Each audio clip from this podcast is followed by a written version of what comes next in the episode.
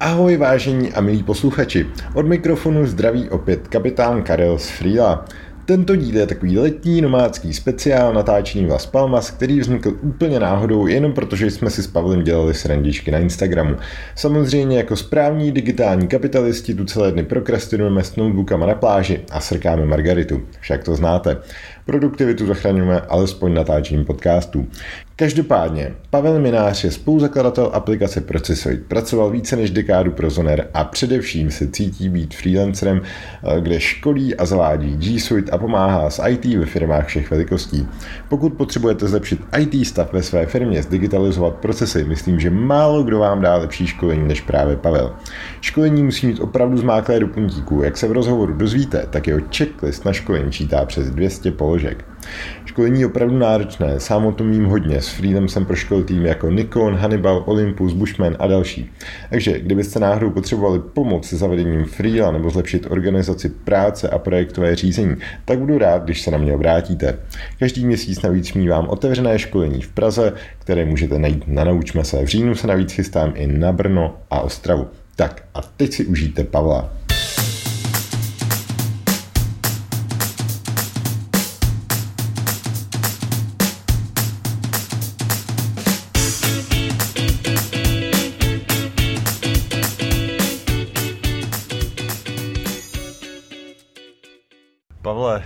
Jsem rád, že jsme se potkali takhle v Las Palmas a mohli, můžeme natočit tenhle ten speciální nomádí podcast o, o tobě. Um, a já se rovnou zeptám, jak, jak se v podstatě odstnu ať už Las Palmas na volný noze, jak si, jak si začal být freelancerem, protože já vím, že ty si dělal dlouhý léta v Zoneru, tak jestli, jestli můžeme takhle úplně od samotného začátku uh, zaspomínat třeba tady na to tvoje období, kdy ty si, ty si byl, jestli jsem si správně dohledal, nejdřív programátorem mm-hmm. a pak, uh, pak si šéfoval vývoji uh, různých produktů, tak uh, co bys o sobě prozradil posluchačům?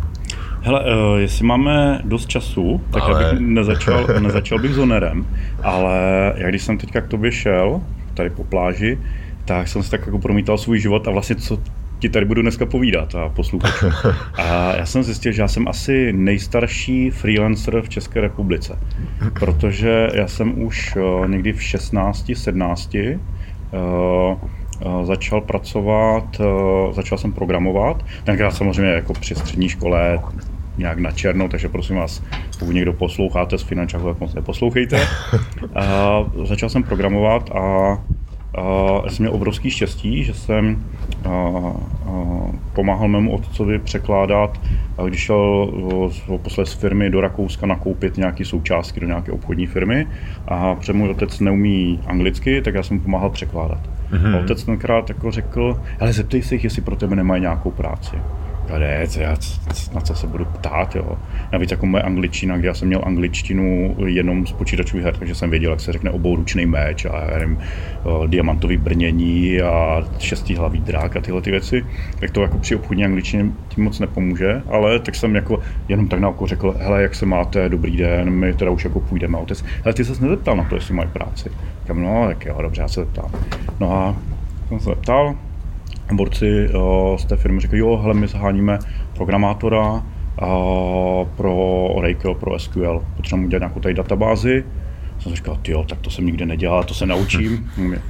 uh, tak uh, jsem na prázdniny tam přijel, borci přede mě vyskládali nějakých devět manuálů k Oracle, který byl metr a půl vysoká, vysoká, vysoký stok knížek. Internet tenkrát nebyl, nemohl jsem jako nikde googlit nějaký tutoriály, prostě jsem na... Žádný na Stack Overflow. No, no, no, no, no. A hele, ale zase na druhou stranu nebyl internet a to, to jsem jako dělal, jo. To nějaká prokrastinace, to tenkrát ještě nebylo vynalezený. To se prostě programovalo, nebylo kam odbíhat. Počkej, ani, žádný XChat nebo něco takového? Uh, hele, to byl rok... No, to jsem se chtěl zrovna No, zeptat, to byl rok 92, 91, 92. Mm-hmm. Hele, ale uh, já jsem nějakým způsobem udělal pro ně jednoduchou aplikaci právě v SQL Forms, uh, forexlovským nástroj pro tvorbu databází a uh, ona to byla demoverze pro Rakouský odborový svaz zdravotních sestřiček. A asi to klaplo, protože šéfové mi řekli, hele, tak jako příští rok přijdeš, oni, tu, oni to demo se jim líbilo a uděláme to na ostro. Já jsem si říkal, tyjo, to bude job, hele, pro rakouský odborový svaz zdravotních sestřiček pracovat. Zároveň jako jsem tam to byl jako implementoval v té firmě, měl jsem to částečně jako školy, za školy ten personál. Já jsem si říkal, hele, budu pracovat se samýma zdravotníma sestřičkama, což jsem ale nevěděl, že 75% eh, zdravotních sester v tom odborovém svazu jsou řádové sestry. Což ale taky jako byla, eh, byla docela švanda, protože doteďka si vzpomínám, eh, sestra Otna, nebyla schopná zmáčknout Ctrl C. Ona vždycky jako jedním prstem si najela na ten kontrol, druhým na C a teďka řekla Eins, zwei, drei a zmáčkla to zaraz. A já jsem učil, že nejdřív ten kontrol, pak to C. No a vlastně to možná byly základy mého lektorského umění. Nicméně já jsem tu databázi dodělal, strávil jsem rok a půl ve Vídni, ale bylo to takový to programování, kdy já jsem stával ve dvě hodiny odpoledne, šel jsem se nasnídat, sedl jsem do počítači a třeba do jedné, do dvou v noci jsem pracoval, pak jsem se jako probral z toho rauše, zjistil jsem, že mám hlad, tak jsem skočil na nádraží na, na párek a šel jsem spát. Takže jsem jako rok a půl žil, jako viděl jsem celkem pěkný peníze na, na, na tu dobu, na to, že jsem prostě byl mhm. cucák, který neměl žádné školy, žádné zkušenosti, ale naučil jsem se anglicky, doteďka mi zůstalo to německé also místo also. A naučil jsem se SQL a vlastně naučil jsem se vystupovat sám za sebe. Sehr gut, Pavel, sehr gut. Na já. A, a jedinou větu, teda, kterou umím německy, je uh, dvě věty umím. Noch ein Bier bitte a bitte den Schlüssel von Bad. Prosím klíče od spr. This is dovolené s našima, ještě když jsem byl malý. Každopádně dal, uh, ve Vídni jsem skončil a Vrátil jsem se na vejšku, na VUT v Brně a tušil jsem vlastně, že prostě jsem tu školu tak nějak jako flákal, že asi to nedopadne dobře a začal jsem hledat práci. A kámoš tenkrát měl na stole na kolejích inzerát, tenkrát e, z, z čerstvě založené firmy Zoner brněnské. Mm-hmm. Baví vás grafika, přijďte na, si o, po, pokecat o grafice ke kávě. A já jsem si říkal, tyjo, tak hele, za to nic nedám, kafe zdarma, zajdu si na pohovor do Zoneru. A tenkrát se mnou na ten pohovor šel ještě spolužák Láďa Matula a Aleža Sala a my jsme vlastně do, do Zoneru vešli já první, po mně šel Aleš a třetí šel Láďa. A v, v, v tomhle pořadí vlastně pak se rozdělovaly funkce, takže já jsem byl šéf toho vývojového týmu a Láďa s Alešem byli moji uh, podřízení kolegové. No a vlezl jsem tam a 18 let jsem tam vydržel. No.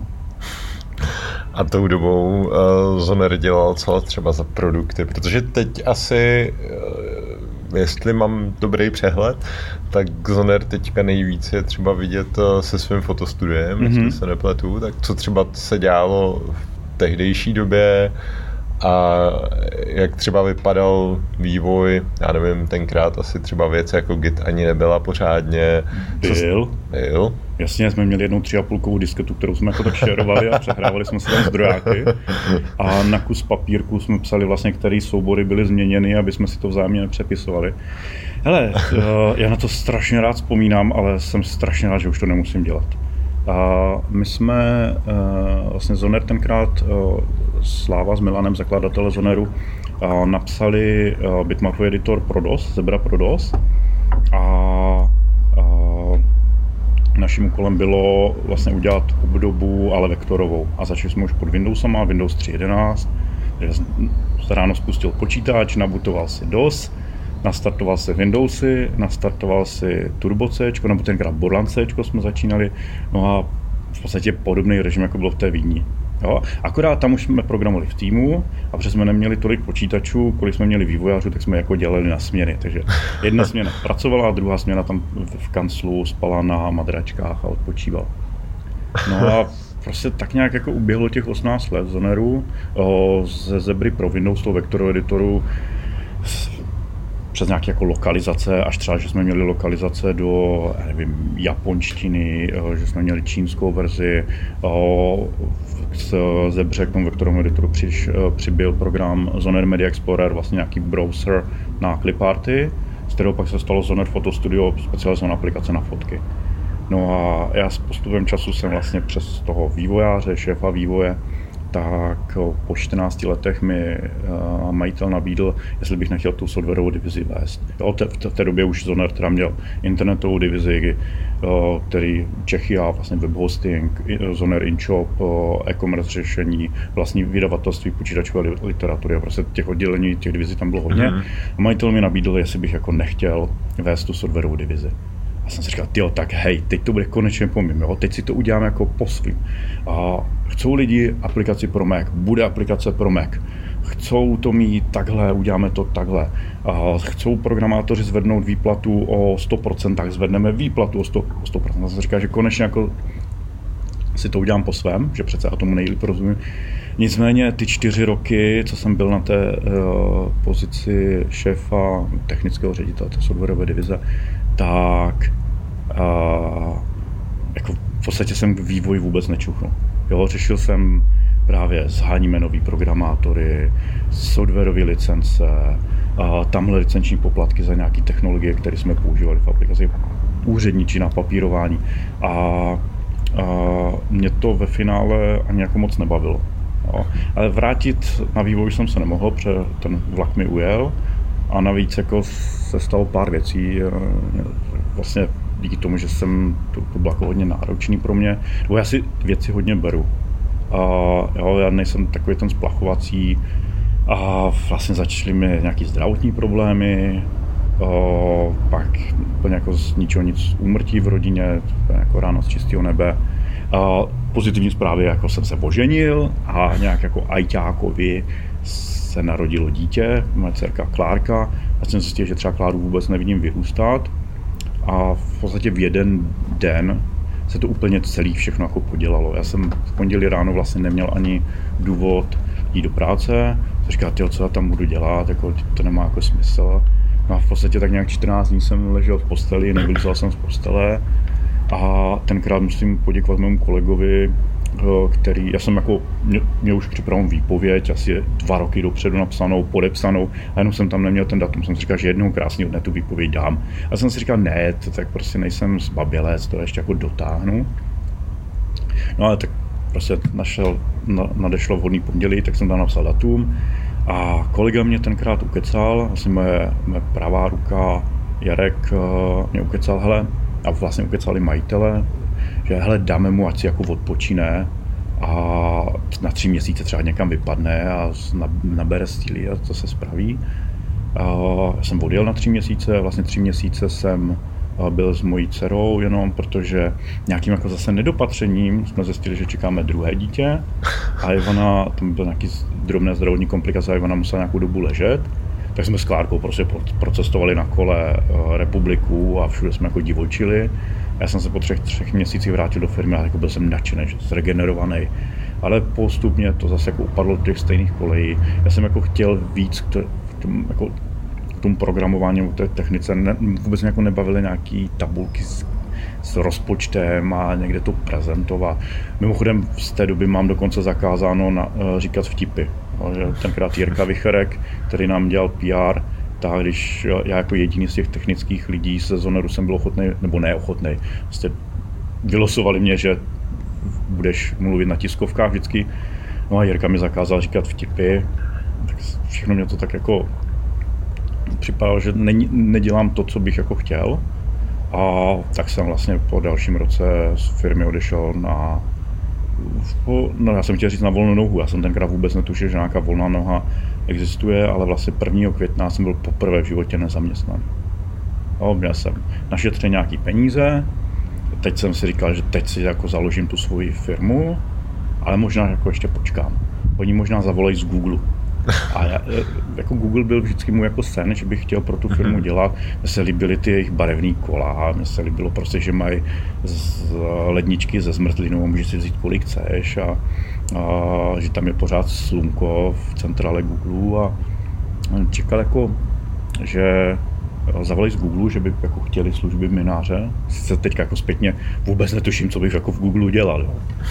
A oni jako nezavolali další týden, co jsem byl jako ten nezaměstnaný, jsem říkal, hele, jako mohli by třeba, tak jako, když ne Google, tak třeba jako Microsoft. A z Microsoft taky ne. Pak jsem si říkal, tak Microsoft teďka vlastně, oni měli nějak jako koupili Skype v té době a měli nějaký vývoj laboratoře i v Brně. Takže tak třeba i z toho Skypeu, kdyby to bylo. Nebo ze seznamu a, a podobně. A furt jako nikdo nevolal. Nicméně z, jako sjel jsem aspoň všechny do, do té doby eh, hry o trůny, co byly. Nebo jako super, říkal.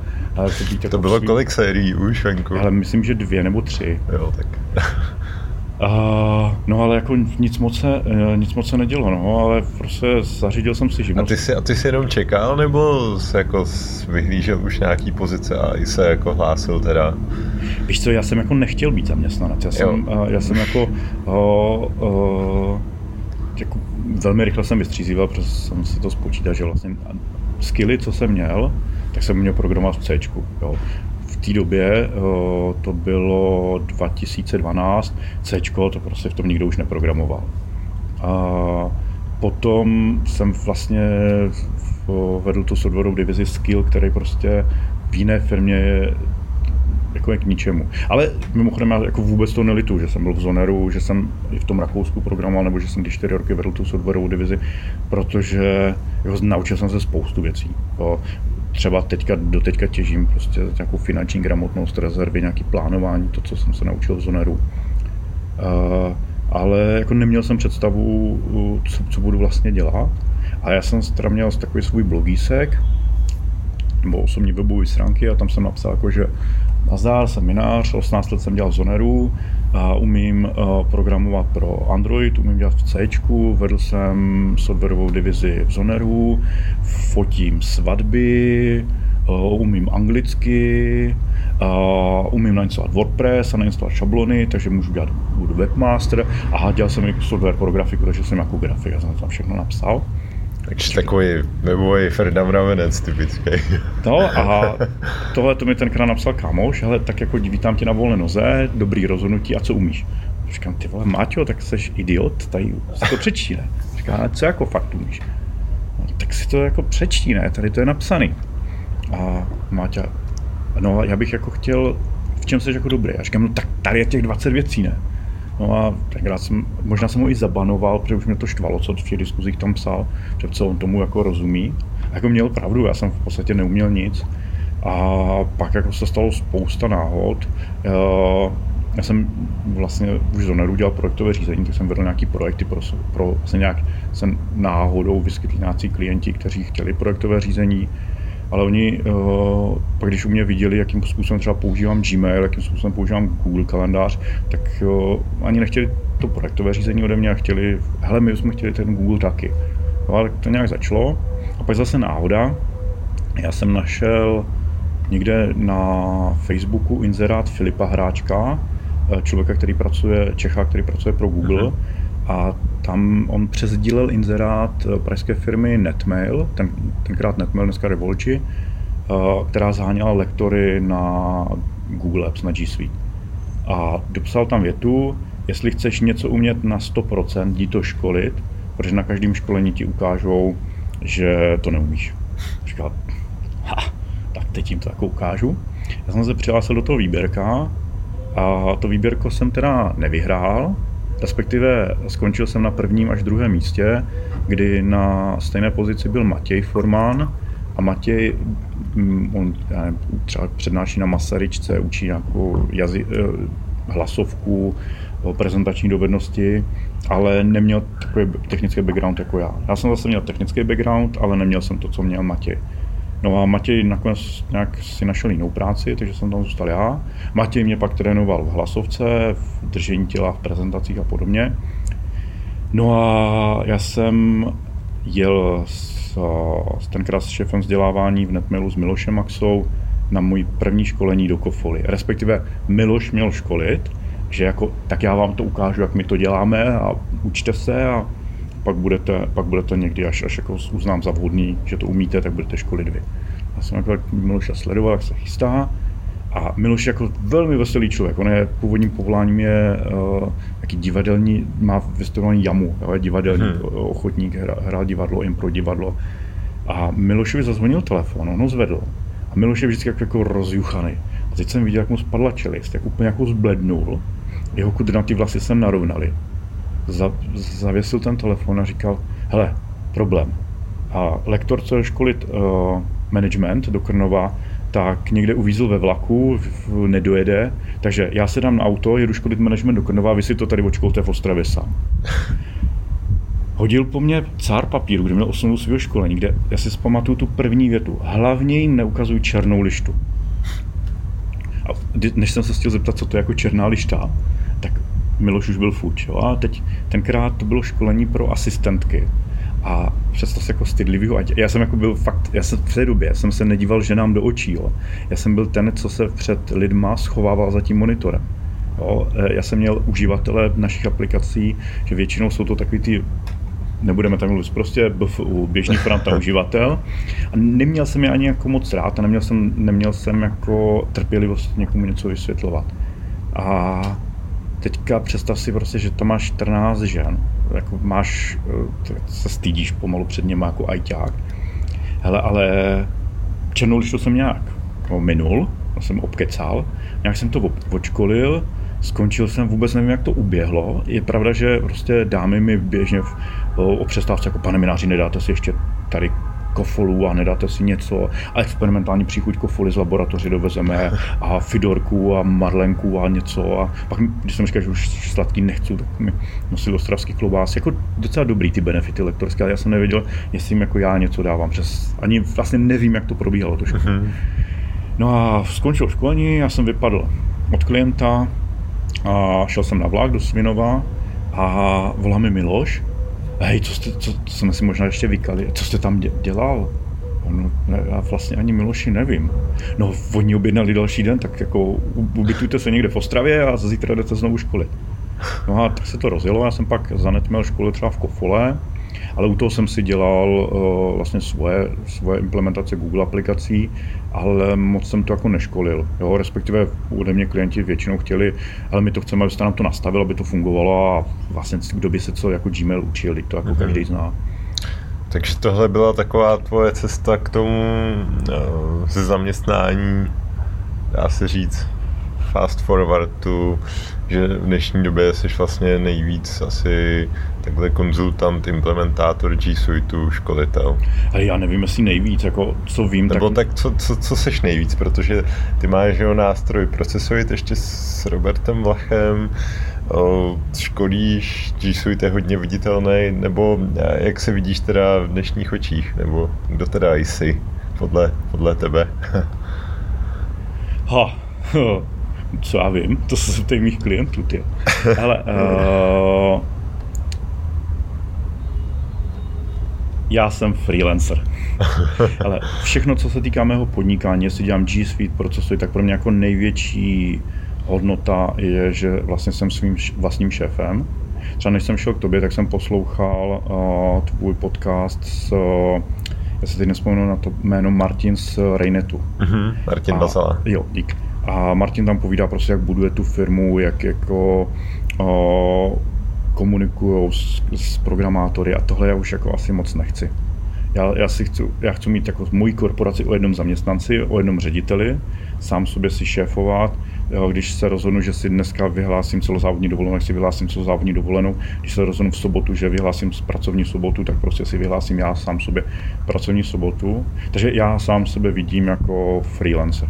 Ale jestli budu dělat Google, nebo jestli budu dělat procesory, nebo jestli budu za rok školit eh, třeba Microsoft Office, tak mě to je asi jedno. Já první věc jako musím musí mě to aspoň trošičku bavit. Což já jsem zjistil, mě to lektorování, to školní strašně baví. Mm-hmm. A čím jako kdyby uh, méně IT zdatný uživatelé, tak tím je to větší bžunda. To je fakt, protože jako málo kdo má trpělivost. Hele, já jsem třeba teďka nevím, rok, rok a půl zpátky měl na školení paní Marie. Paní Marien poprvé na mém školení viděla notebook. Uh, je to zdravotní sestřička, je skoro slepá, odhadem třeba 65-70 let už je v důchodě a dělá na půl vazku pořád v nějaké laboratoři, kde odebírá krev, což jako já jsem vůbec nerozuměl, jak skoro slepý člověk. Ona přišla prostě s takovými popelníkama, s lůčičkou, jak může odebírat krev, ale prý je jediná schopná odebrat krev u problémových klientů, když má jako nějaký špatný žíly, uh-huh. pohmatu.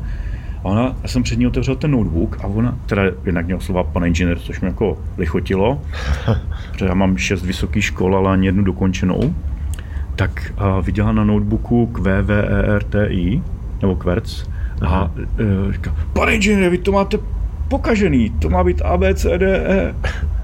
Tak jsem vysvětlil, jako, jak to je. A teď uh, ona hýbla myší a na, na kolegyňku, Zdeni, dívej, já jsem do toho drbla, tady se to hýbe. Jo, našla tu myš, přiblížila se k tomu displeji, hejbla myší a ten kurzor se pro, a tak to sledoval tím zrakem. Já jsem to schválně stopal, 42 minut jsme nastavovali uh, heslo na Google účtu. Ale pokud to zvládla ta sestra Marie, tak už to, to, to, to prostě zvládne každý. A mě tenkrát na tom školení neskutečně pomohla, protože lidé, kteří se jim jako moc nechtěli do toho školení, protože to bylo firmní školení a tam byli lidé, kteří moc s těma počítačem nemusí, ale díky GDPR prostě to celou tu agendu elektronizovali. Tak lidé, kteří jako měli pár let do důchodu a naraz se měli učit s počítačem a vyplňovat nějaký přehledy v Google tabulkách, tak se jim nechtělo. Ale když pak viděli, že Marie to dokázala, tak to šlo samo. A vrátím se tak k tomu, čím se cítím, ale mě fakt jako baví jako lektořina, lektořina to je řemeslo, ale mě, kdybych to měl třeba nějaký poslání, mě baví předávat ty IT skilly uh, lidem, který, který nejsou takový hračičky jako já. Jo, mě mm-hmm. prostě, když Google vydá nějakou novou feature, to, tak já jsem první, kdo to jako testuje, kdo zkouší, jak to funguje. A pak mě baví uh, to nasazovat nějaké reální uh, use casey a předávat to mým klientům uh, jak to mají používat v praxi. Hmm. Jo, proto třeba, uh, když občas se podívám na jiné lektory, tak ti mají nachystat nějaký demo soubory a učit to na nějakých jako umělých datech, když to já třeba školím na svým reálným účtu. Jo, mám tam nějaké věci jako poschovávané, anonymizované, aby nebylo vidět, já nevím, třeba smlouvy s klienty, ale školím prostě na tom, co já reálně používám pro své podnikání. Dobře, pane inženýre, Děkuju. mě hrozně zajímá, že ty jsi říkal, že se cítíš být teda freelancerem a tak, ale jak se to třeba potkává s tím procesoidem, což já vnímám jako prostě nějakou běžící firmu, službu, která potřebuje prostě zákaznickou péči, péči o, já nevím, o servery, rozvoj a tak dál, tak dál, marketing a, a hromadu věcí tak eh, tam se přece těžko jako ze dne na den si řekneš, tak já tady tu agendu nějakou, která třeba padá na tebe, eh, od zítřka neřeším a tak, tak jenom to mě třeba zajímá, chápu, že u svýho, u svýho freelancingu typu jako školení si určíš, že vypíšu termín, nevypíšu termín a tak, tak jenom jestli uh, tohleto máš taky nějak podchycený opravdu, eh, nebo... Hele, eh, to bych jako nesměl dělat procesoid. Abych to, tu, tu moji roli v, v procesoidu neměl zprocesovanou a nemohl ho lusknutím prstů prostě třeba předat na někoho jiného. Mm-hmm. No, vlastně, když se vrátím Jo, to je vlastně teďka čtyři roky, co já jsem tady s Robertem Vlachem chodil po pláži po Canteras a nějak jsme jako plánovali, jak bude obchodní model procesoru. Už, už vlastně mm-hmm. bylo něco napsaného a, a vlastně chtěli jsme to pustit ven mezi lidi. Hele, co, co budu lhát, uh, když přišel za mnou Robert s Danem Dimitrovem, a jestli bych s něma nešel do procesoidu, tak mně se to neskutečně líbilo, protože a já jsem v té době už měl nějaký procesy, ale měl jsem je třeba udělaný v Todoistu přes jejich šablony. Mm-hmm. A to bylo jako otřesný. Když jsem střílel třeba firmní školení jak uh, Baťa cvičky, tak uh, jsem to měl zprocesovaný, ale jako inicializovat ten proces nebo tu instanci procesu tom uh, Todoistu bylo náročné. Veškeré jako nástroje typu Freelo, Basecamp, Asana, tak jsou za mě jako víc projektové, nejsou moc procesní. Ne, není to jako, že na, nasekám tam víc instancí toho procesu a jedu. A když Robo s Danem přišli, že co, jako udělat si něco na procesy, jsem říkal, jo, ale já si na programu konečně něco pro sebe, co se mi bude hodit. A moje pozice v procesu je vlastně se starám o uživatele. Jo, měl bych uh, s, s nimi jako je provést těma prvníma krokama, aby správně bylo nastaveno očekávání, aby vlastně měli jasno, co jsou procesy a projekty, že vlastně obojí je třeba ve firmách potřeba, že procesy jsou na něco, projekty jsou na něco jiného. No ale hlavně já vlastně všechny aktivity, co dělám, ať už jsou to moje školní Google aplikací nebo implementace uh, G Suite, uh, nebo i věci v procesoidu, tak uh, dělám s tím, že se to snažím popsat. Protože třeba jako mě nebaví účetnictví, mě nebaví fakturovat, ať už procesoidu nebo mým klientům za školení. Ale tak to popisuju tak, dneska už procesoidu, abych to mohl třeba na Kláru, moji virtuální asistentku, přehodit. No a zrovna nevím, 14 dní zpátky jsem v procesoidu o, o, přehodil vše, vlastně nějaký jako předpřipravené odpovědi, o, uvítací maily, všechno jsem prostě o, zabalil do nějakého balíku, aby kdyby, já nevím, mě plácnu, se tady zamiluju do nějaké Španělky, a zůstanu na Kanárech a já nevím, budu s ní tady na kanteras hrát na bubínky nebo já nevím co a vykašlu se na proces na Google, tak uh, borci z procesu do to prostě tu, tu moji část vezmou a můžou vyhodit na někoho jiného. Jo, jako freelancer já se obávám jedné věci, a vlastně mý klienti taky, že vlastně jako freelancer nemám uh, zastupitelnost. Jo, pokud onemocním, mm-hmm. tak jako průšvih. Proto se snažím m, ty věci, které se dají automatizovat, které se dají zprocesovat, procesovat, tak aby uh, já nevím, třeba to školení za mě mohl někdo vzít. Nebo minimálně, třeba mám, teďka jsem ve stavu, kdy mám školení uděláno tak, že já vlastně odhadem třeba 75% práce na školení není to vlastní školení. Jo, že to je prostě o administrativa kolem školení, o rezervace prostor, fakturace, tady ten balast domácí úkoly, follow-upy a podobné podobné věci, tak tohle už mám tak zprocesované, že to nemusím dělat já. Já na to školení přijdu, je tam všechno nachystané, já udělám to, co mě nejvíc baví, očkolím si to, slíznu tu smetánku, možná ten potles na konci a nazdar, jede dál proces, ale to už třeba řeší Klára. Mm-hmm. A z procesu jdem prostě to mám mm, taky tak, jako mě to neskutečně baví, uh, líbí se mi, že je to uh, pole neorané.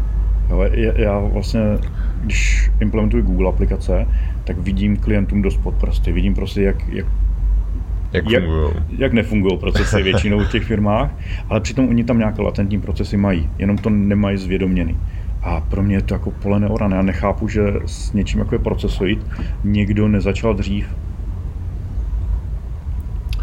A jak k tomu přistupuješ těch, v těch firmách, v těch týmech, nebo jak ty jsi sám začal třeba s procesama, nebo jak nejjednodušší, nejde, nejjednodušeji v podstatě v týmu začít fungovat víc procesně a, a vědomně, jak často by se měli třeba aktualizovat ty procesy nebo tak. Hele, my v procesu k tomu máme takový jako punkový přístup, protože když si, kdyby si pozval klasického procesního manažera, tak. A neříkám, že prostě to není, e, není správný přístup. Je to správný přístup, pokud budu mít, já nevím, automobilku, pokud budu mít velkou fabriku, výrobní firmu, cokoliv většího, tak prostě to chce vzít klasické procesní metodiky a naběhne tam parta borců a, a analytiků a to firmu zprocesuje.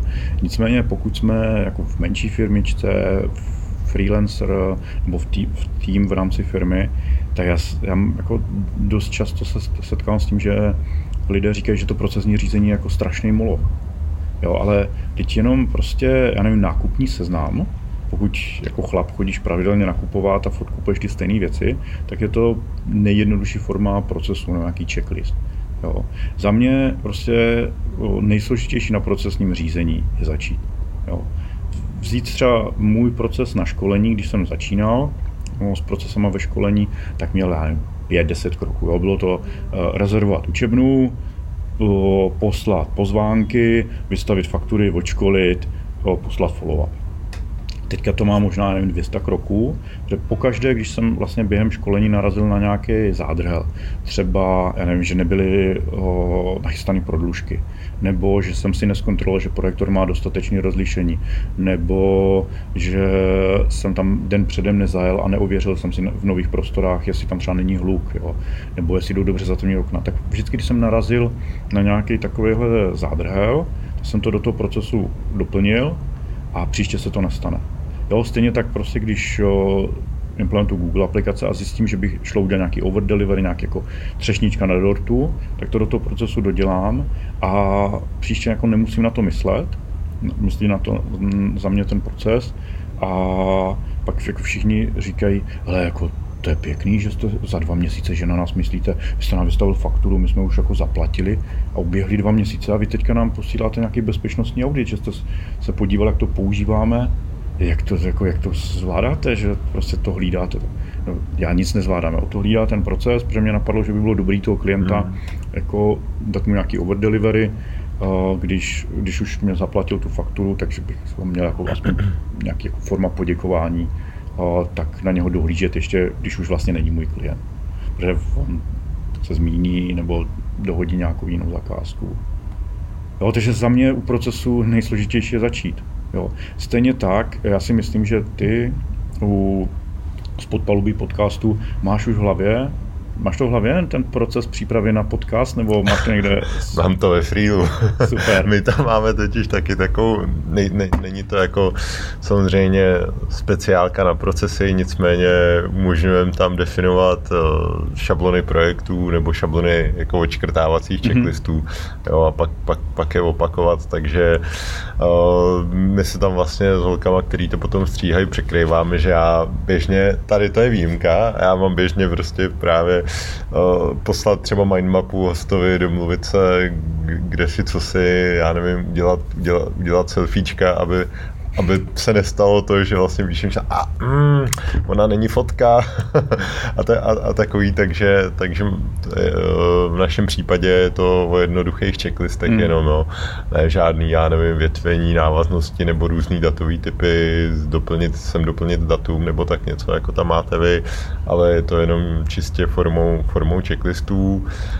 Uh, a snažíme se taky fungovat tak. No. Já se s tím sám setkávám, když třeba zaškoluju Frio, tak uh, když, se, když na něco takového narazíme, tak je to bohužel tak nějak, jak ty říkáš, no, procesy se v těch týmech předávají z hlavy do hlavy a je to, je to pro ty lidi velká škoda, no, protože ta kvalita výstupu je horší, zbytečně se zapomíná hmm. a ještě to delegování práce je vlastně složitější, protože po každý vypisu nějaký stejný zadáš, to budeš mít, tak to dej sem, nebo jo, a ale... přitom by to mohlo proplouvat automaticky nějakým, nějakým A za mě, uh, jako to poznáš, ať už třeba freelancer nebo firmu, která jede procesně, že to všechno dělá tak jako z lehkostí. Mm-hmm. Že tam nenastane nějaký fuck up, nebo když nastane fuck up, tak jsou na to připraveni.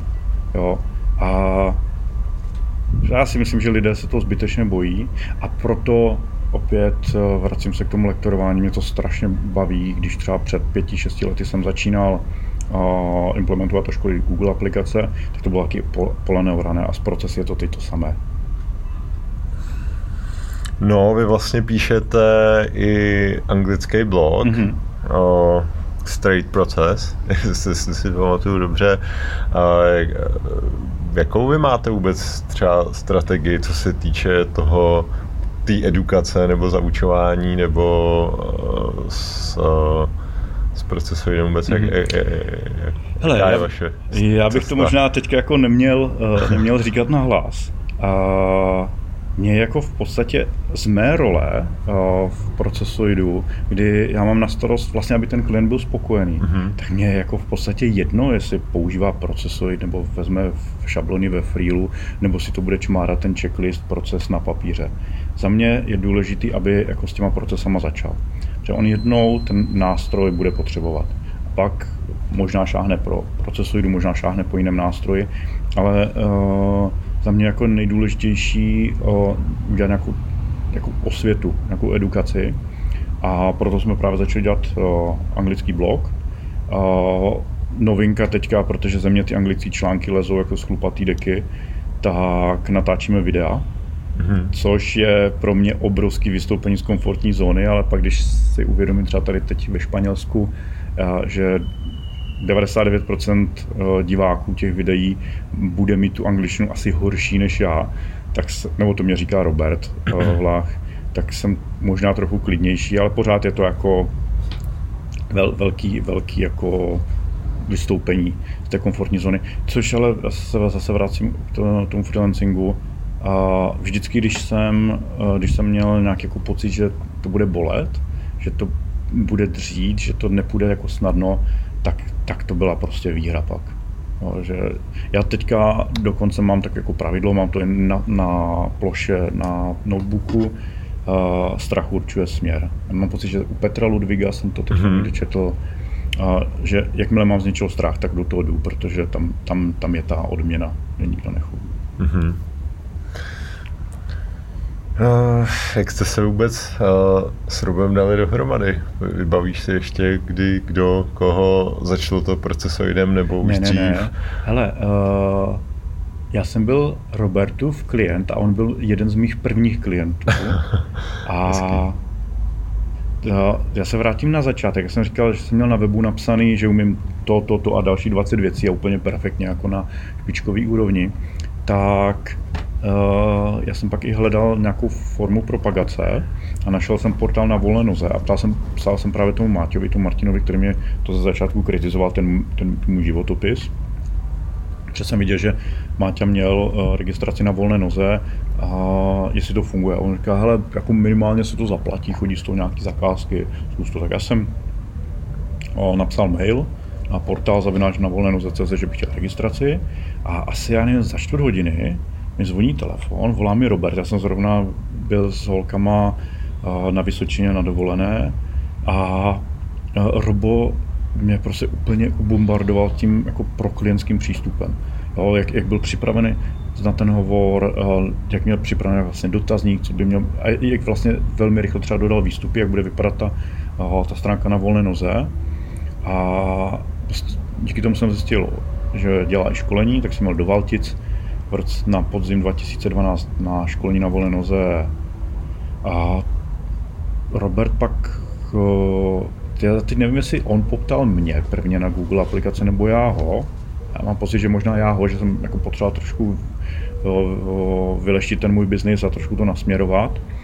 A tak nějak jsme se dali dohromady. No a pokračuje to do dneška. Jasně.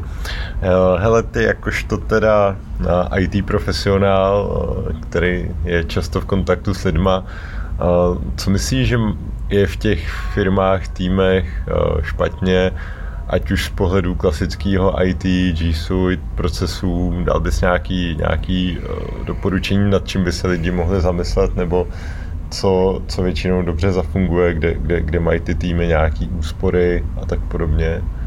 Nebo Hele, optimalizace? Uh, ty říkáš, že máme tak hodinu na ten rozhovor. Jasný, no. To bychom moc, to bychom tak byli dlouho. Hele, uh, za mě uh, možná to, že hele, když mě bude bolet zub, mm-hmm. tak půjdu k zubaře. Jo? Nebudu si ten zub opravovat sám. Když mě bude bolet břicho a budu mít podezření na slepáka, tak půjdu za chirurgem. Já mám občas pocit, že třeba IT ve firmách řeší někdo, kdo k tomu měl nejblíž, tak hele, Pepo, budeš to dělat. Jo, ono to pak tak jako vypadá, že pak se to různě flikuje. I třeba občas se setkám s tím, že když naimplementuju Google aplikace u klienta, tak klient řekne, ale a my si to už proškolíme sami praxe vím, že prostě to dopadne špatně, že žádný školení není, že lidé pak nadávají, že nevím, v Outlooku to bylo jinak a ten Gmail je na houbě, ten umí to, to, to, to, to, to. Samozřejmě Gmail to umí, ale má to trošku někde jinde, nebo ta filozofie je trochu jiná. A já dokonce mám teďka v cenové nabídce zvýrazněný blok, že pokud bych klientovi nabídl implementaci bez školení, tak ať mě vyhodí, vyženou a tady se znám mých konkurentů, kteří dělají to samý, ale že pokud já nebudu školit, tak ta zakázka nebude. Mm-hmm. A ano, je to nějaký filtr na klienty, kteří jako by jsme si asi nerozuměli, na druhou stranu to přitahuje klienty, kteří, s kterými si sedneme. Takže tak jako obecný pravidlo, já bych prostě uh, a nejenom na to IT obecně, jo, vem si, kolik je firm, kde logo dělal tamhle Franta, protože umí dělat malování ve Windows. Jo. Tady ve Španělsku nebo na Kanárských ostrovech se podívám občas na... To je, to je klasika no, asi. No, no. A, takže vzít si na určitý věci profesionála, jako firma nepotřebuje ITáka, spousta firm nepotřebuje ITáka na plný úvazek. Díky cloudu, kde firma už nepotřebuje mít server v baráku, tak stačí, aby to někdo dobře nastavil, aby byl na, na telefonu, kdyby byl nějaký problém a aby naučil lidi s tím dělat. A já to vidím prostě na těch školeních, že uh, nevím, málo kdo třeba používá předpřipravené odpovědi v Gmailu, málo kdo používá nevím, filtry, málo kdo prostě používá Zero Inbox. Jo. Kalendář se používá jenom k tomu, že si tam plánují porady, ale aby tam měli třeba roz, rozsekaný projekt na nějaký mikrokroky nebo na nějaký mikrobloky, kdy se na čem bude dělat, tak prostě v té firmě nikoho nenapadne, aby na to použil třeba ten Google kalendář. Jo. Prostě nebál bych se outsourcovat IT na někoho, kdo se tím živí, ať už firma nebo freelancer, eh, kdo, kdo v tom žije, ať tu práci tam udělá a pak může jít dál. Mm-hmm. Máš ještě nějaký typy, eh, k čemu se dá použít, eh, ať už Gmail nebo Google kalendář, jak jsi tady teďka na kous, protože to mi přijde docela zajímavý, že to může některý posluchače inspirovat nějaký třeba méně známější funkce. Nebo i třeba na, vyloženě na driveu něco, jestli... Ale víš co, já třeba uh, jsem asi extrém v tom, že na mým notebooku uh, nemám nainstalovan žádnou aplikaci. Mám tam v podstatě jenom Chrome, mám tam prohlížeč. Já uh, používám uh, aplikace z G Suite uh, plus Processoid, uh, občas prostě něco, nějakou utilitku typu Toggle, ale já se snažím uh, těch aplikací používat co nejmíň, uh, ale využívat je na 100%, na, na 100% jo, ne, nemít na, každý, na každou blbůstku specializovanou aplikaci, takže třeba na projektové řízení, uh, pokud to vyloženě nevyžaduje klient, tak jo, používám Google kalendář. Já mám rozplánovaný práce na zakázkách pomocí Google kalendáře, stejně tak prostě aplikaci na nějaké návyky, cvičení a podobně, tak nepoužívám žádnou specializovanou aplikaci, ale používám eh, Google kalendář. A na rychlé poznámky, když jsem uh, šel za tebou a dělal jsem si poznámky, co bychom, o čem bychom se tady mohli bavit, což mimochodem ani jednu jsme zatím neprobrali, krásná improvizace teďka, tak uh, si posílám maily sám sobě. Jo, protože kdybych měl nějakou specializovanou apku, tak tu apku musím spouštět, jsou tam nějaké notifikace, které by mě sejřily.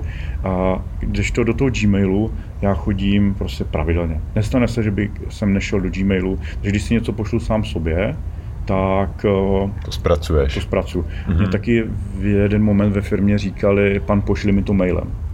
já jsem procházel firmu a to bylo, hele Pavle, podívej se tamhle na to, hele můžeš mrknout. A já jsem říkal, ne, lidi, pošli mi to mailem, nebo se to ztratí. Jo, a a jsem záměrně prostě ty věci zapomínal, co mi říkali ústně, co bylo v mailu, tak to, tak to fungovalo. Na druhou stranu no, třeba a teďka, a, přátelé, drazí klienti, kteří to teďka posloucháte, tak na chviličku si slumte zvuk. A já nečtu maily. Já mám nastavený filtr, že kdykoliv mi napíše někdo nějaký mail, tak ten mail se okamžitě archivuje a skočí do štítku fronta, který je schovaný. Takže kdybys mě teď Karle poslal mail, tak mě mobil nepípne, když se podívám do inboxu, mm-hmm. tak tam mhm. mail tam nebude. A já jednou, dvakrát denně a vyberu vlastně ty maily z té fronty a hodím to do doručené pošty a ty maily zpracuju.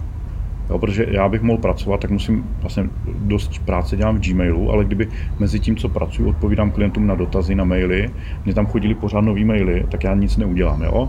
Já prostě budu odpovídat klientovi na mail, teďka mi tam od tebe přijde zpráva, že jestli bychom nenatočili dneska večer podcast a já se vorosím a už jako neudělám žádnou práci. Proto vlastně to mám nastavené tak přes filtr, že nový maily mi vůbec nechodí. Nicméně mám nějakou jako bezpečnostní emergency e-mailovou adresu, kterou říkám a je unikátní pro každého klienta, kterou říkám v době implementace tomu klientovi. Když mi napíše na ten mail, tak ten mail mi okamžitě přijde. No. Mm-hmm. A tolik Gmailu, potom třeba bych doporučil, ať už v věcech od Google, tak prostě Facebook, Instagram, vypnout prostě všechny notifikace. Nevím jak jako posluchači, ale já prostě, když na mě ten telefon dřív pípnul, tak já jsem neudržel koncentraci a musel jsem se jít podívat, co to, jo, jestli prostě na, na mě někdo neutečí, neutočí v Clash of Clans, nebo jestli prostě nepřišla objednávka, nebo jestli uh, někdo nezaplatil fakturu. Takže teď má vyplý všechny notifikace. Uh, jediný, co mi zvoní pípá, tak jsou SMSky, a, Ty už dneska moc lidí neposílá ani. No však takže... posílají, uh, posílají, když ví, že je, když je průšvih, tak uh, buď klienti volají, nebo posílají SMS. Mm-hmm.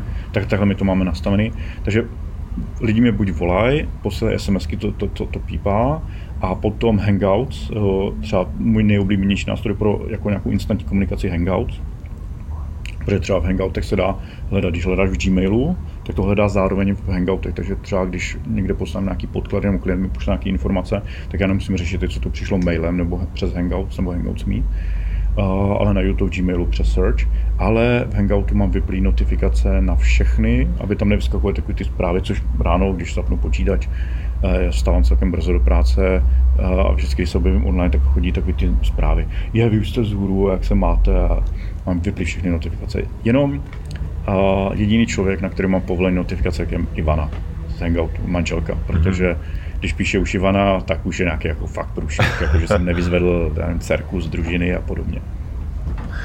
A to mě tak jako navedl na vlastně takovou osobní produktivitu, tak uh, to mi připomnělo, že jste školili s Danem Gamrotem, nebo ještě školíte, ušetřete čas. Mm-hmm. A jak jste se dali dohromady s Danem a případně co ještě dalšího vlastně je třeba náplní tady toho školení, nebo jestli máš ty typy mm-hmm. na nějaký zajímavý návyky, aplikace, jinak samozřejmě musím odsouhlasit vypnutí notifikací a vůbec jako v počítači a i na telefonu takový ty režimy nerušit výborný, jo, nebo i třeba na sociálních sítích, tak nějaký ty pluginy, které zablokují ty timeliny a, a tady ty věci, a za mě určitě, za mě určitě fajn. Hele, uh, já se ještě vrátím k těm apkám. Mm-hmm. Uh, já teď dost ujíždím na aplikace Forest. Uh, je to jednak plugin do Chromu a pak na iPhone a Android apka a ty sázíš stromečky. A ty se rozhodneš, že uh, teďka se chceš půl hodiny soustředit a zasadíš sazeničku stromečku a ten stromeček 30 minut roste. Pokud na ten mobil šáhneš a uděláš něco jiného, než pustíš foťák nebo telefon, tak ten stromeček uschne. A když ten stromeček vyroste, tak ho máš zahrát se. Zahrádku samozřejmě můžeš šerovat, můžeš mít jako s kamarády sázet stromečky. A když zasadíš dostatek stromečků, dostaneš nějaký penízky virtuálně, za to koupíš hnojiva, jiný sazenice, jako, jako magameska. A mně se na ní líbí, že když nekupuješ tady ty ptákoviny jako to hnojivo a sazeničky, tak oni za určitý počet tvých vlastně nevyprokrastinovaných soustředěných minut práce zasadí reálný strom. Jo? A třeba v Chromu to, když ti roste ten strom, tak ti to blokuje Facebook, YouTube a stránky, které si nastavíš. A mě to třeba výborně funguje s dcerkama. Jo? Já dost špatně nesu, když třeba přijdem do restaurace a vidím tam u vedlejšího stolu, jak přijdou rodiče s dětma, rozdají si mobily a všichni tam čtyři čučí do mobilu. Mm-hmm, jasně. A samozřejmě holky, jak chodí do školy, tak to vidí u spolužáků. A, a jak občas řeknou, že tatínku nemohli bychom si něco zahrát na mobilu a řeknu, holky, budeme sázet stromečky. A holky milé rády vyberou stromeček, zasadí a pak si hrajeme jako člověčina z obsa. Teďka nejoblíbenější hra, kterou hrajeme, tak piškvorky když čekáme třeba na jídlo. A, takže e, tolik k těm notifikacím ještě. A co byl ten dotaz, od kterého jsem odběhl? Ale jestli máš ještě doporučení přece jenom na nějaký GTD apky nebo nějaké, nebo ne GTD apky, ale spíš jako nějak, něco takhle k tomu systému v podstatě, nebo uh, jaká je náplň třeba toho jo, školení to s Danem? Hele, uh, já vlastně, uh, když jsem školil G Suite, uh, tak ukazuju jenom ty nástroje Google. Mm-hmm. Uh, nemám tam moc přesah třeba do nějakých soft technik, právě já nevím, nerušená práce, soustředění, eh, plánování a eh, já nevím jak Dan, ale já jsem jako asi dva roky pokukoval po Danovi a říkal jsem si, hele, já bych ho jako chtěl oslovit eh, s tím, že bychom udělali společný školení. Že on by pověděl třeba, jak to funguje v naší hlavě, jak já nevím, nastavit priority a já bych to ukázal pak technicky, jak to udělat v Google aplikacích. No a tak dlouho jsem jako to odkládal Dana oslovit, až Dan oslovil mě. Pak jsme se jednou setkali někde na chatě, jsme byli, někde jsme se zavírali s dcerkama, s manželkou, na nějakém retreatu jsme byli. A sedli jsme, dali jsme to dohromady a začali jsme to školit, vypsali jsme pilot, no a postupně to nějak začali objednávat eh, klienti do firem a eh, funguje to. No, za mě jako super, že máme dva dny na, na to školení a já můžu jít v Google hodně do hloubky, Dan může se tam ukázat uh, techniky uh, z jeho z osobní produktivity, osobní informační systém, podobné věci a vlastně my za dva dny vypadneme z té firmy a ti lidi už ten systém má nějakým způsobem nastavený. Hmm. No. A není to prostě jenom o mailech a kalendáři, je to třeba o spánku, je to o, o odpočinku, o nějakých jako návících. Jak, o práci třeba. s prioritama třeba. Přesně tak. Jak ty si organizuješ svůj, svůj život? Ty, yeah. ty, ty jsem slyšel uh, někde asi na tvém školení nebo někde, že ty máš procesy i na to pozvat manželku na večeři nebo tak něco a hodně používáš kalendář, je to tak? Jo, hele, uh, já jsem jako hodně systematický člověk, ale jenom proto, abych podle mě v soukromém životě mohl to mít trošičku tak jako volný. A je pravda, že mám v kalendáři událost večer bez dětí. Každý pondělí večer, my to máme s prarodiči trošku složitější, my máme daleko, my jsme z Brna, otec žije na Severní Moravě, Tchán ve Zlíně nebo v Kroměříži a jako je to celkem z ruky, takže kdybychom chtěli večer s Ivanová na skleničku nebo do kina, tak nám nemá kdo hlídat do holky. Mám v pondělí večer od 5 do 10 máme domluvenou paní na hlídání, které teda sdílíme kalendář, sdílený s rezervacemi, kdy nám má hlídat holky. A já totiž s tím jedno pravidlo, co není v kalendáři, to se nestane. Já prostě si hmm. tu šišku, co mám tady na krku, tak já ji nemám na to, abych si pamatoval, že dneska spolu budeme natáčet podcast a že to bude na té a té adrese. Prostě jak to mám v kalendáři, tak se to stane. A stejně tak prostě, když mi klient řekne, hele, nemám teďka čas na ten hovor, pojďme si za vás zítra 12.37 a 12.45 začíná další schůzka tomu klientovi, tak já si dám do kalendáře fakt na 12.37 schůzku, call s klientem, a jak je to v kalendáři, tak se to stane. Mm. Jo, takže můj kalendář občas vypadá jako, že hraju Tetris s tou událostí a hledám, kam by se to vlezlo. A kalendář sdílím třeba veřejně, takže lidé se můžou podívat, kdy mám volno. Nevidí, jako, že třeba teďka tady sedím s tebou a natáčíme podcast, ale dost často klienti, než mi volají, tak se mi podívají do kalendáře, si náhodou třeba neškolím, jestli tam nemám nějaký Jasně. ten chlíveček. A mě to přináší takovou jako svobodu, že vlastně já nemám rád, když mě něco překvapí, překvapí. Jo. Proto, když jsem šel za tebou teďka, tak jsem přišel na o čtvrt hodiny dřív, našel jsem si tady tu adresu a pak jsem se šel ještě pro, procházet, jsem poslouchal nějaký, nějaký audio. Uh, jenom abych prostě přišel na čas. Já nemám prostě rád překvapení, já to mám rád, když to je zprocesovaný, připravený, uh, protože pak to vypadá, že to je přirozený. Mm-hmm. Jo, mhm. že mě to nemůže, uh, že prostě mě to, když se něco i stane, tak mě to ne, nerozhodí, protože těžce na cvičišti, lehce na bojišti se říká, nebo tak nějak. Jo, jo. No, takže za mě, co není v kalendáři, to se nestane. Takže jsi hodně řízený kalendářem. V pracovním životě. Jo. jo. Uh, a jak třeba vypadá teda tvůj typický den freelancera? Jak si třeba i uh, jak, jak si třeba s ženou to zorganizujete, abyste mohli strávit Uh, jste tady měsíc nebo šest týdnů, šest týdnů uh, Las Palmas, což určitě není nic jednoduchého, když vlastně se Hej, oba, tak... jak to, že to není jednoduchý? Je to jednoduchý. No tak pro běžný lidi, jako... Jak pro běžný lidi? Já jsem běžný člověk. dobře, dobře, ne, tak jako já si myslím, že když se chce, všecko jde, samozřejmě, ale tak jak tomu jdete třeba naproti, že tady ten jo. čas můžete strávit. Uh... Jak, si to, jak si to zorganizujete, protože určitě jako...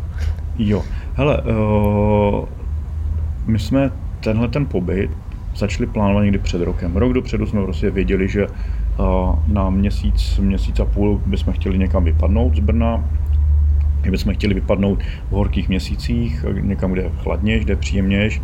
A OK, máme na přípravu proces, protože už jsme tady po čtvrté. No jo, jenže, hele. Procesoidu? Procesoidu. Třeba taková jako blbost, když jsme poprvé letěli, tak Liška, ta mladší dcera, ona má ráda jako tobogány, hopánky, kolotoče, ale v letadle špatně. A když jsme zjistili, že už jako nemáme po okolí v těch sedačkách ty pitlíky papírový na, na tu lištinu potřebu, tak jsme doplnili do procesu prostě zabalit pořádný pak blicích pitlíků a už se jako ten problém nestane. Takže my jsme třeba na teďka, já jsem se na těch 6 týdnů balil asi půl hodiny. Dobře, máme prostě seznam, co je potřeba nabalit. A, ale a půl roku dopředu jsme s Ivanou si sedli a domluvili jsme si do Google kalendáře, že třeba dneska já jsem byl s holkama a Ivana mohla pracovat. Zase zítra já mám pracovní den a Ivana je s holkama. Pak společný výlet, jo, a když třeba holky ještě přechodí do školy, byli jsme před školní rok, tak zase kdo se s holkama učí, před paní učitelky nám posílají mailem, co se mají děcka učit. A zase a známí mi říkají, hele, to, to se ti to jako takhle jezdí, když jsi freelancer a, a máte nějakou jako super školu a soukromou, kde máte individuální mm-hmm. studijní plán. Holky chodí do normální státní základky. Jo. Je to všechno jenom o té domově. Ty, ty kantorky byly ve finále jako rádi a říkali, ale kež by každé naše děťátko mohlo takhle vycestovat, protože holky tady pochytí hodně z španělštiny, úplně prostě za těch šest týdnů se neskutečně posunou samostatnosti. A za mě to je jenom prostě to nějak jako naplánovat. Rok dopředu jsme rezervovali uh, ubytování, uh, půl roku letenky a naplánovali jsme si čas, kdy kdo bude fungovat, jak. A v podstatě z mých klientů to jedině poznají uh, s automatickou podpisu, přímo teď v automatickém podpisu, momentálně z Las Palmas zdraví Pavel Minář, uh-huh. ale jinak vlastně skoro nikdo nepozná, že nejsem v České republice. A já tady dodělávám resty, chystám prostě nové projekty, uh, sedím na zadku a dodělávám prostě nějaký rozjetý zakázky, kde, kde nemusím být fyzicky, domluvám třeba školení, očekávání na školení. No, jenže pak se vrátíme a v srpnu mi začíná peklo. Já to mám prostě čtyři dny v týdnu firmní školení, firmní školení, firmní školení, firmní školení. Je to jasný, Ale... protože tě klienti prostě měsíc neměli jo. fyzicky hmatatelně. Ale víš co, zase jako přes ty prázdniny takový klidnější. No jasně, jasně. A jako za mě je to třeba super, že pro mě je to úplně fakt takový takový restart, takový čištění té hlavy, protože člověk nemá měsíc schůzku, konferenci, eh, vlastně nic, nutí ho to utlumit a dělat třeba ty víc hlubší věci. Hmm. A já teď třeba chystám videokurzy a to je věc, kterou kdybych byl v Brně, tak cokoliv by mělo přednost to, před Jasně. videokurzy, před psaním scénářů. Jo, tamhle přišla nějaká zakázka, přijďte na dvouhodinou konzultaci. Samozřejmě jsme tu dvouhodinou konzultaci. A, a tady, hele, my třeba bydlíme 50 metrů od pláže. Já, když uh, jsou holky doma a nemůžu pracovat v, v kuchyni, kde mám jako pořádný velký stůl, tak mám želící prkno, sedím na posteli v ložnici, mám přece želící prkno, sedím před oknem a čučím na tu pláž. Hele, to tě tak zakceleruje v té práci, jo. to pak nějaký jako prokrastinace vůbec nefunguje, protože ty čučíš na tu pláž, doděláš tu práci, abys mohl si jít třeba zaplavat. Jo. A já tady přepnu úplně do jiného režimu, a, ale zase třeba teď už se strašně těším do České republiky. Mně se u nás strašně líbí. Tady mě možná nesedí ten španělský neorganizovaný styl, jako hodina sem, hodina tam. To bych asi, já bych tady s Danem a s ušetře, se školením ušetřete čas asi jako pohořel na kanáře. jo, to si to, taky myslím. a možná jako jsem rád, že tady můžu být měsíc a půl ve Španělsku, že se trochu nakazím tím mm-hmm. jako Maďána stylem. Ale uh, co nějaký vzdělávání, nějaký knížky, které tě třeba nejvíc posunuly, vzpomeneš si uh, třeba na něco, co bys s klidným svědomím doporučil, ať už tištěný nebo třeba i v audio podobě? Hele, určitě ale reklamní vložka. Hele, uh, Robertova kniha na volné noze.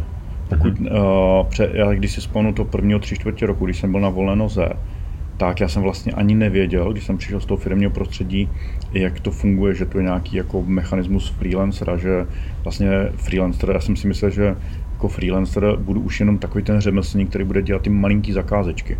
Vůbec mě nenapadlo, že mě třeba, já nevím, že budu školit pro spořku, nebo že já nevím, že budu prostě školit uh, pro banky, že si mě pozvou se do Rakouska, Bulharska, abych tam, abych tam školil. Jo a v té knížce prostě jsou všechny ty nástroje, který, ten, který kdybych měl, když jsem šel na volnou nohu, tak bych neudělal spoustu kopanců. Takže určitě Robert, knížka Roberta Vlacha na volné noze, potom... Já, já, já k tomu doplním, že to možná není uh, i klidně jenom pro fakt lidi na volný noze. Já jsem to teda nečet, já jsem to poslouchal v mhm. audiu, mm-hmm. což se poslouchalo jako moc hezky, strašně na 30-40 hodin, nebo já jsem říkal, jako to, tlustá, to snad nikdy ne, nedoposlechnu, ale uh, i, i, já jsem si v tom našel třeba spoustu věcí, které byly zajímavé, nebo které jsem si naopak říkal, jo, před deseti lety, když jsem dělal agenturu, tohle, to kdybych, to kdybych uh, si poslechnul, takže,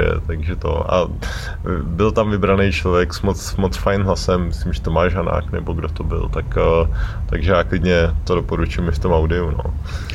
Hele, potom určitě třeba z poslední doby faktomluva, Aha. A, protože jsem tak nějak zjistil, že nejsme zase tak úplně v prčicích, jako jsem si myslel, co, co by lidstvo. A, určitě a, být tak dobrý, že vás nepřehlednou, ne, mm-hmm. Be so good they can't ignore you. Jsem mm-hmm. to četl yep. ještě v angličtině, než, než to vyšlo u nás česky. Uh, od Pinka, kde, uh, kdy, Potom moc pěkná knížka v poslední době, co jsem četl, Proč spíme. To je mhm. vlastně, třeba mě nesedí takový ten přístup work-life balance, jo, jako prostě od, oddělit to, za, za mě to je jeden celek a já třeba, jak mám nastavený nějaký žebříček hodnot, nebo ne hodnot, tak jako, a, aby pro mě nejdůležitější v podnikání jsem já. A když budu v pohodě já, bude v pohodě rodina a budu v pohodě já když budu v pohodě já, bude v pohodě rodina moje, tak budou v, v pohodě moji klienti. Jo, nemůžu prostě odvést kvalitní práci, když třeba, já nevím, budu mít nějaký zdravotní problémy. Jo, takže jo, s tím podnikáním já... Já si taky myslím, že se to dá jenom horko těžko jako rozdělit nějak jako striktně stejně. Vždycky jedno bude ovlivňovat i to druhý a, a, a tak, takže si myslím, že by se člověk měl snažit prostě o takový celek, který je dobrý a ať se prostě překrývá, nevidím na tom nic špatného, jo, hmm. ale jako těžko si dovedu představit, že to jako neklape v práci a, ne, a doma jsi s tím v pohodě, protože najednou to, anebo i, i opačně, že jo, takže... takže... A to není jako uh, jenom ta rodina a práce, ale podle mě to je, nevím, tvoje hlava, tvoje tělo, hmm. tvoje mysl. Já tady nechci zavádět nějaké jako ezo, ezotákovinky, ale... To jsme prostě, ještě daleko, jo, od toho eza. Ale prostě uh, já jsem třeba dřív nějaký jako sport, jo, kravina, nebo já, já teď chodím do práce na šestou, no, protože jsem jako zjistil, že se mi ráno dělá nejlíp, že vlastně do 9 hodin udělám nejvíc práce. A kdybych to v 9 hodin zabalil, tak to, to co se musí udělat ten den, tak je hotové. Jo, druhá věc je, že mezi 6 a 9 moji klienti spí, a, a nikdo netelefonuje, nepíše a vlastně já tu největší část práce udělám, přehodím to na ně, ten míček, teď je řada na nich. A, a třeba já ráno tady vstávám, hodinu pracuji, pak jdu běhat na pláž. To, kdybys mi to řekl před deseti... Zajímavý, Pavle, že jsem tě tam ještě žádný ráno nepotkal. A, protože já běhám na jich a ty běháš na sever, ne? já nevím, já běhám po pláži protože tam běhám jakoby bez bot, takže... Jo, já běhám po kanterás s botama a běhám s Ivanou a tak jo, možná se příště dívej na modrý a růžový tričko. Tak dobře, dobře. No, vždycky jako kolem 7 hodiny. Mezi 7 taky, 8. taky. Ale víš co, zase my teda neběháme, ty běháš jako pro zdraví, my běháme proto, aby jsme si pak mohli dát eh, dole v kavárně kafíčko. Jo, mám prostě si nastavené takový nějaký rituály, ale já jsem zjistil, že třeba když se mi do něčeho nechce, když mi to jako nemyslí, tak nejlepší, co můžu udělat, je jít prostě běhat nebo mm-hmm. sednout na kolo.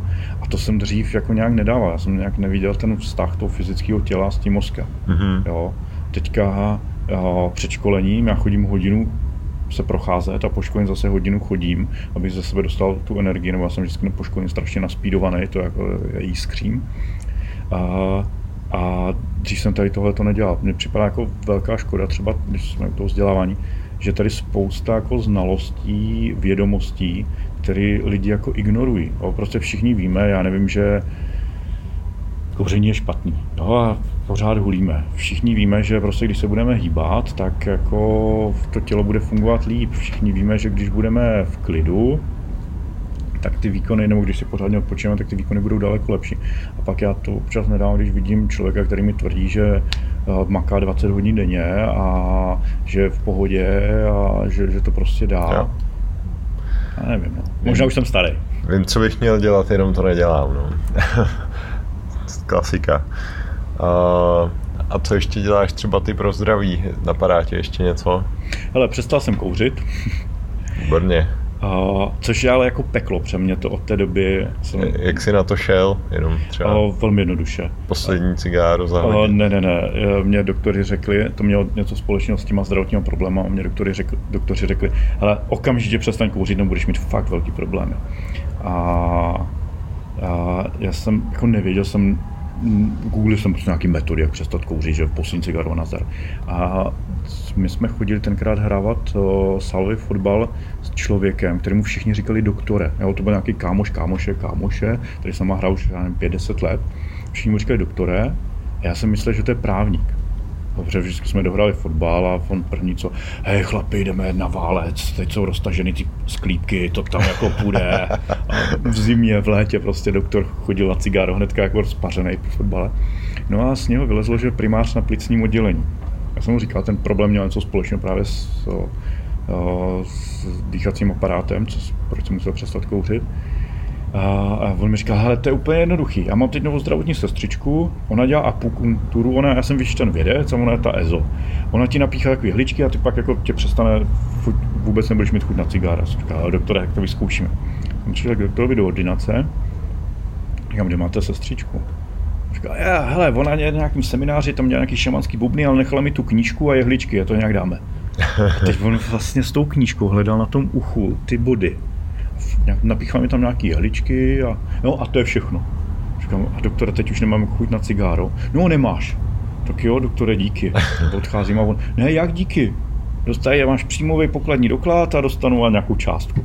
Já jsem si tenkrát řekl, eh, že jestli si zapálím, tak eh, peníze vyletěly komínám. A to nebylo moc, jo, to bylo 1500 korun, něco takového.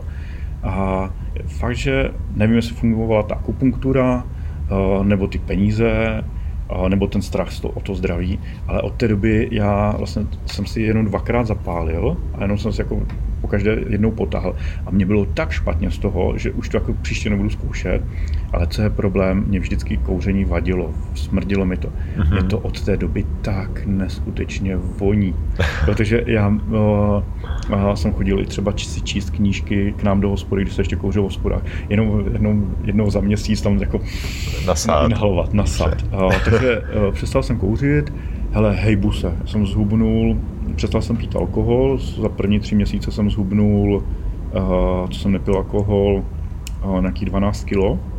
Ale protože jako mám velmi pozitivní vztah k alkoholu, moje máma celý život dělala degustátorku v pivovaru a jsem vlastně vyrůstal po prázdninách vždycky v pivovaru a pivo milu, jako moravák milu víno, přes týden se snažím nepít, Eh, nebo většinou to klapne o víkendu. Když se zrovna nepotkáme ve Hele, uh, to je jednoduchý, to, uh, to je jednoduchý. Já na to mám jako, takové jako návyky v kalendáři, kde tam je jako každý den 10 minut španělštiny, dcerkám dát kapesné každý den 1 euro, den bez alkoholu, uběhnout 5 kilometrů a takový nějaký, jenom abych nějakou evidenci, mm-hmm. že ten, ten návyk má smysl, že to plním.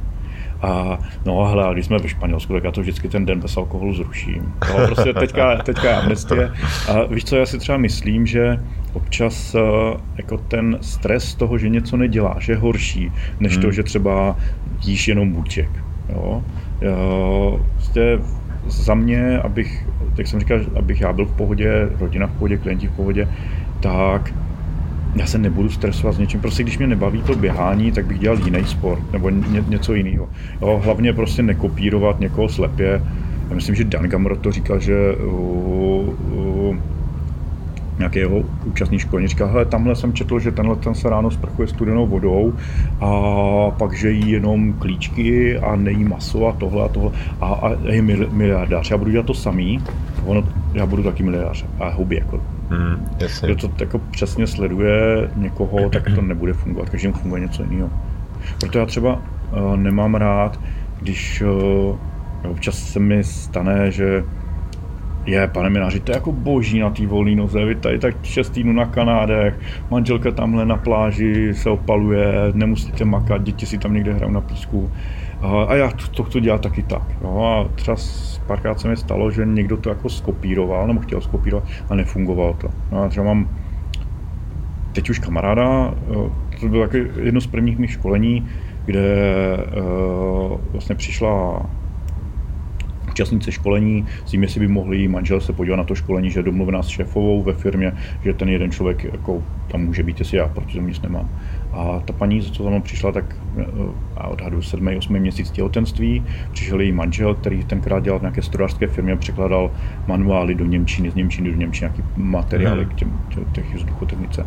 A řekl mu třeba František, jako do zpětní vazby napsal, že se mu strašně líbí, jak školím jako Google, že si přečetl v mém životopise, jak jsem na volný noze, jak je to boží, jak cestujeme s rodinou a že teda jako napsal výpověď, že už ji poslal a pak napsal mě mail, takže už to nedá se vzít zpátky, že od zítřka je freelance. Jo, uh, Franta má vystudovanou Němčinu, specializace středověká Němčina. Jo, a že na volné noze bude překládat středověký německý texty ze Švabachu jo, a že bude vysmátý, že bude dělat konečně, co miluje. Jo, samozřejmě mu to nefungovalo. Jsem se viděl asi po půl roce, to už to dítě se jim narodilo, říká, že jako tu hypotéku jakž tak, ještě zvládá, ale že peníze dochází.